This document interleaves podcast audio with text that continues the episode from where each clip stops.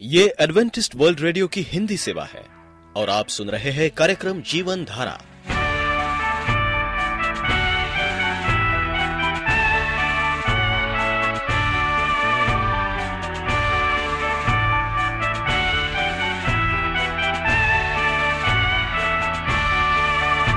कार्यक्रम जीवन धारा सुनने वालों को मैं स्मिता और मैं अमित। हमारा प्यार भरा नमस्कार। एडवेंटिस्ट वर्ल्ड रेडियो की हिंदी सेवा में हम आपका स्वागत करते हैं। श्रोताओं, आइए, आज प्रसारित होने वाले कार्यक्रमों की जानकारी दे दें। आज होगी पहले स्वास्थ्य चर्चा, इसके बाद एक गीत होगा और फिर कार्यक्रम के अंत में पवित्र बाइबल का संदेश। तो चलिए, स्वास्थ्य चर्चा सुनने से पहले सुनते हैं ये गीत।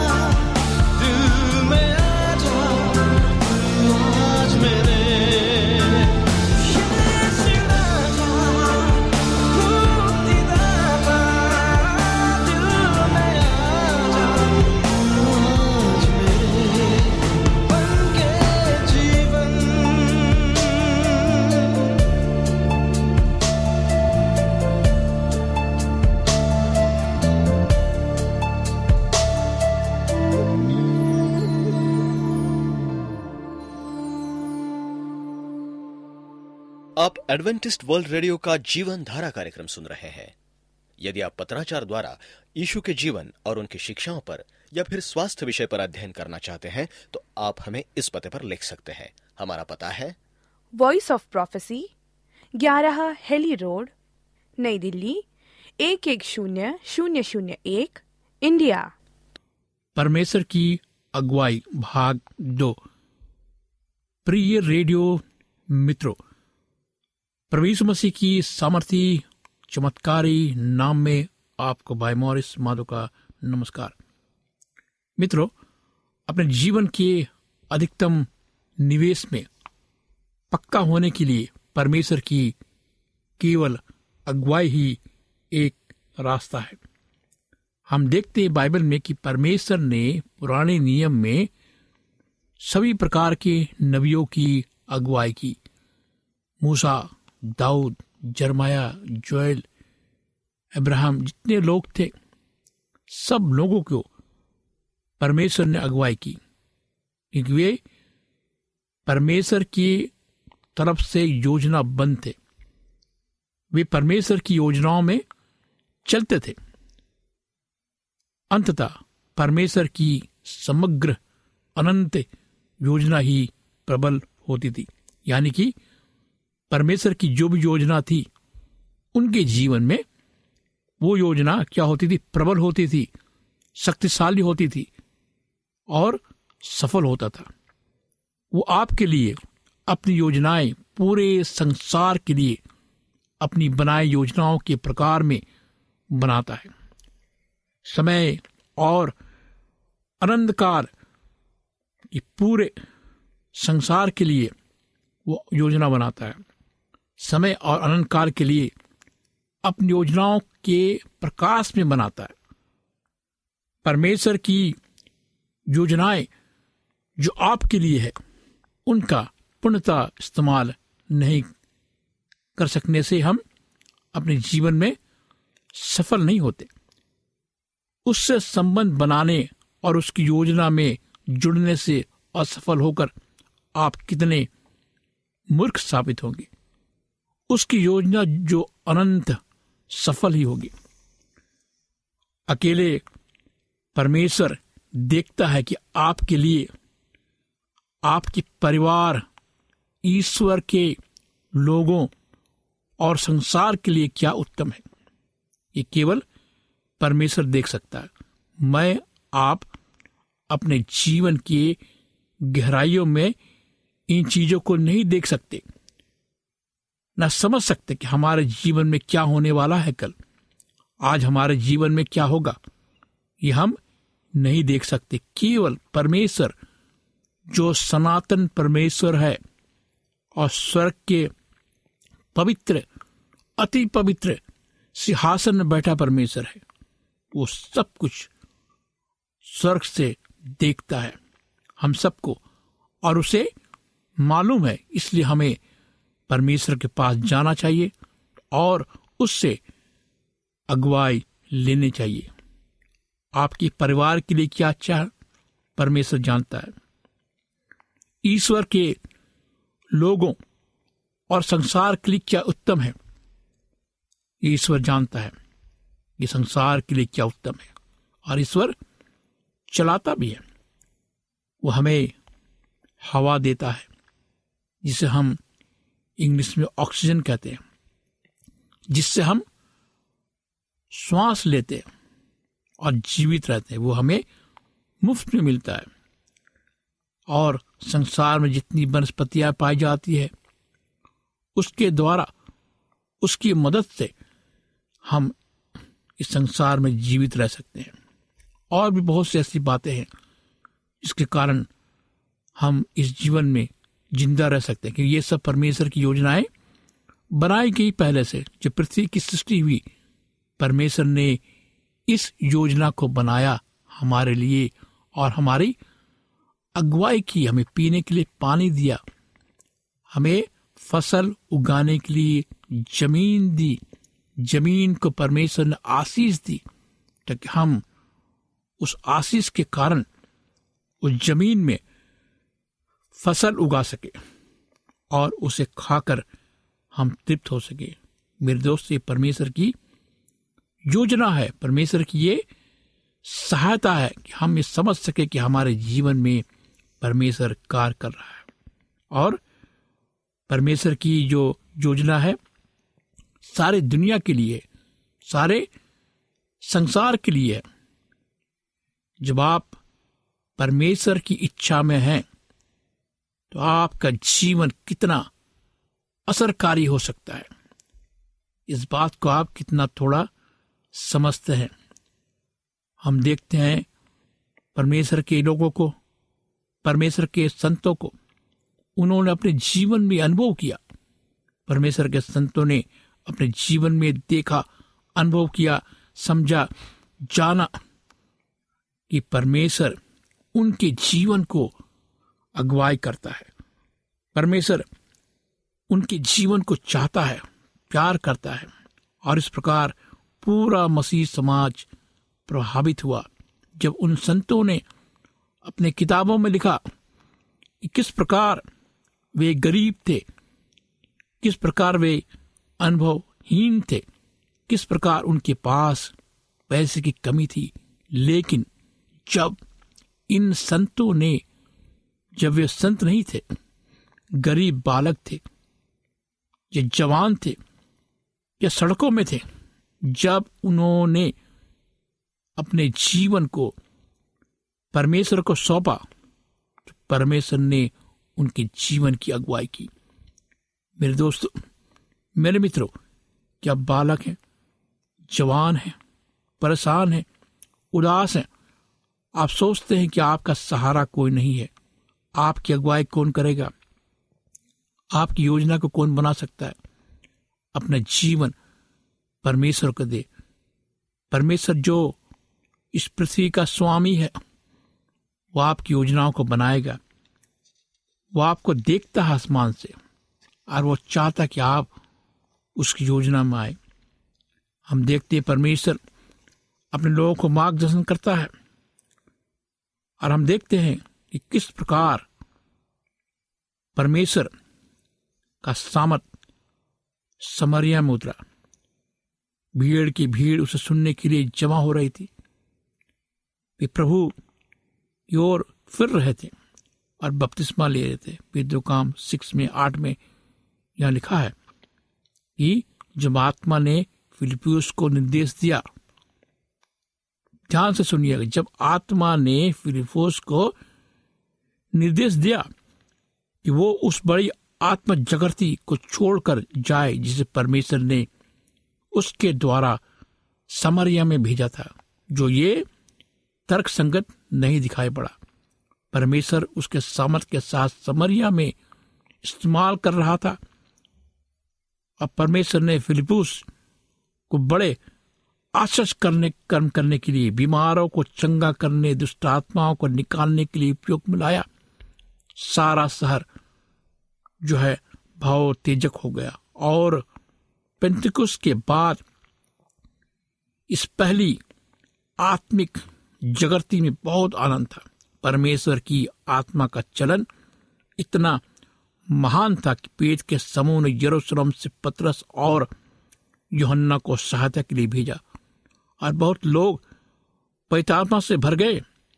तब पतरस, योहन्ना फिलिपूस के हाथ ने काम छोड़कर यरूशलेम में लौट आए। ये क्यों हुआ? इसलिए हुआ, जब आत्मा ने फिलिपूस को निर्देश दिया, यानी अगुवाई किया फिलिपूस क्या था? परमेश्वर के अगुवाई में चलने वाला इंसान था।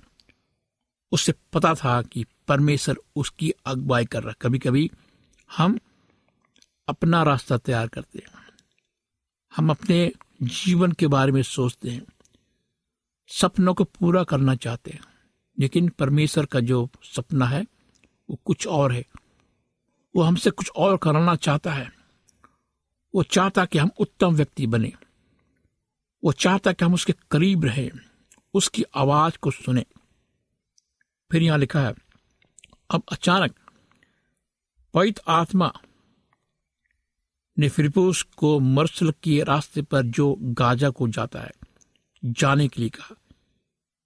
उसे 35 मील दूर यरूशलेम को और उसके बाद लगभग 60 मील मरुस्थली मरुस्थली रास्ते पर गाजा को जाना पड़ा, जो मिस्र की सीमा पर फलस्तीन का दक्षिणी शहर है। मानवीय तौर पर सोचे तो इसमें कोई समझदारी नहीं दिखती, परंतु फिलिपस आज्ञा माना इथोपिया देश को जो खोजा, फिर भी उसके द्वारा उस धूल भरे गर्म रास्ते पर जीत लिया गया। परमेश्वर ने उसके द्वारा हम देखते हैं, सुसमाचार के लिए अफ्रीका को खोल दिया। इस प्रकार हम देखते हैं, इस राज के कोषाध्यक्ष के जीवन, परिवर्तन के द्वारा शायद अधिक लोग यीशु में आए, जितने फिलिपुस की सेविकाई के बचे कार, काल में नहीं आए थे। परमेश्वर का मार्गदर्शन आपके जीवन में मान मर्यादा अनंतकालिक मूल्य और महिमा जोड़ देता है। आप परमेश्वर की संपूर्ण योजना में एक महत्वपूर्ण अंग बन जाते हैं। यदि आप परमेश्वर के मार्गदर्शन को चूक जाते हैं तो हो सकता है आप अनंत काल में भुला दिया जाए। मेरे दोस्तों, परमेश्वर आपकी अगुवाई करना चाहता है। परमेश्वर की अगुवाई अनंत सफलता की गारंटी का एकमात्र तरीका है। योना ने परमेश्वर से दूर भाग जाने की कोशिश की और पाया कि वो ऐसा नहीं कर सका। इजबल ने परमेश्वर की और नबियों को नकारने की कोशिश की, परंतु वो अपना नाम एक स्थापित शब्द के रूप में युगों के लिए छोड़ गई। कोई भी परमेश्वर की इच्छा का सामना करने में सफल नहीं हो सकता। परमेश्वर की योजना तो प्रबल होगी। जब आप उसकी योजना में समाएँगे तो आप सफल होंगे। यहाँ लिखा है आइए हम पढ़ते हैं। योजना नबी किताब चौदह, चौबीस, सत्ताईस में लिखा है। भजन संहिता तैतीस, दस, ग्यारह में लिखा है। हम इस दोनों को जोड़ देते हैं। इन दोनों अध्याय को, पदों को हम जोड़ के देखना चाहते हैं कि परमेश्वर इस पवित्र सास में क्या कहना चाहता है। यह जाति जाति की युक्ति को व्यर्थ कर देता है। देश देश के लोगों की कल्पनाओं को क्या करता है? निष्फल करता है। यहुआ की युक्ति हम देखते हैं, सदा स्थिर रहेगी। उसके मन की कल्पनाएँ पीढ़ी से पीढ़ी तक बनी रहेगी। सेनाओं की यहोवा ने यह शपथ कही है कि निसंदेह, जैसे मैंने ठान लिया, वैसा ही हो जाएगा। आज जैसे मैंने युक्ति की है, वैसे ही पूरी होगी। सेनाओं की यहोवा ने युक्ति की है। कौन उसको टाल सकता है? उसका हाथ बढ़ाया गया है। उसे कौन रोक सकता है? मेरी युक्ति स्थिर रहेगी। मैं अपनी इच्छा को पूरी करूँगा। मैंने ही ये बात कही है कि उसे पूरी भी करूँगा। मैंने ये विचार बांधा है। उसे सफल करूँगा। आइए हम परमेश्वर का धन्यवाद दे। परमेश्वर की स्तुति महिमा करें कि परमेश्वर जो है, प्राचीन काल से हमारी सहायता कर रहा है। शुरू से परमेश्वर मार्गदर्शन कर रहा है। आइए हम अपने जीवन को परमेश्वर को सौंपे। मेरे दोस्तों, और विनती करें कि परमेश्वर हमारे जीवन को अगुवाई करे। आइए हम प्रार्थना करें। महान परमेश्वर पिता, हम अपने जीवन को प्रभु, तेरे हाथ में सौंपते खुदावन। तो जीवित परमेश्वर है। रोशनी देने वाला परमेश्वर है। जो हमारे सहायता करने वाला परमेश्वर है खुदावन। आज हम सुनने वाले हर एक नाम बेनाम श्रोताओं को तेरे चरणों में डालते खुदावन। तू उन्हें अपनी आशीषों से भर दे। तू उनकी पुकार को सुन खुदावन। वे तेरे लोग हैं जो आज इस जीवित कार्यक्रम को सुन रहे हैं खुदावन। उनके जीवन को बदल दे। अगर बीमार है, उन्हें स्पर्श कर चंगाई दे। अगर उदास है, उनको उदासी को दूर कर खुदावन हम उनके जीवन को तेरे हाथ में सौंपते हैं और इस प्रार्थना को बड़े विश्वास के साथ प्रवेश मसीह के मधुर सामर्थ्य नाम में मांगते हैं। आमीन। मित्रों, अगर आप उदास हैं, बीमार हैं, गरीबी में हैं, आप सोचते आपको कोई नहीं है, लेकिन मैं आपको बताना चाहता हूँ, जीवित परमेश्वर जो स्वर्ग के सिंहासन में बैठा है, वो आपसे प्यार करता है। आप उसके हो सकते हैं।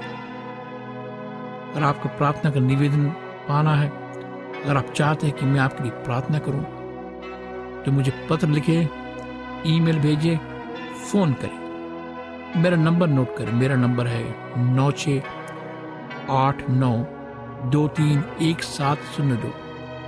नौ छ आठ नौ दो तीन एक सात शून्य दो। मेरी ईमेल आईडी है Morris A W R at G mail dot com Morris M O R R I S A W R at G mail dot com इस कार्यक्रम को सुनने के लिए आपका धन्यवाद। परमेश्वर आपको आशीष दे।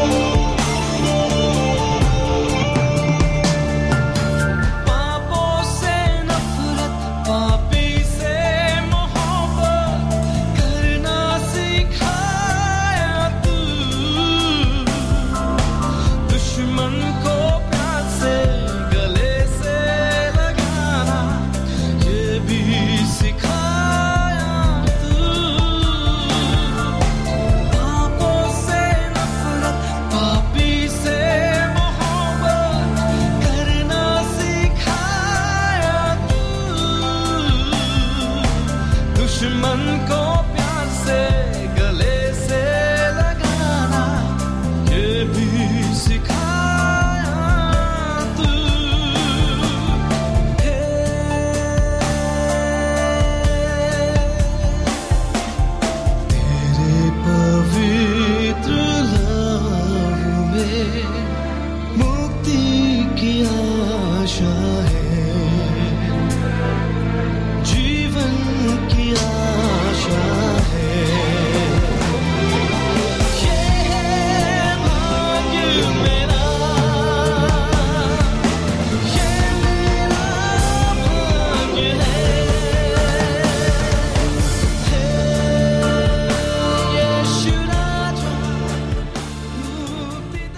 आपका कोई प्रश्न या सुझाव हो तो हमें अवश्य लिखिए। हमें आपके पत्रों का इंतज़ार रहेगा।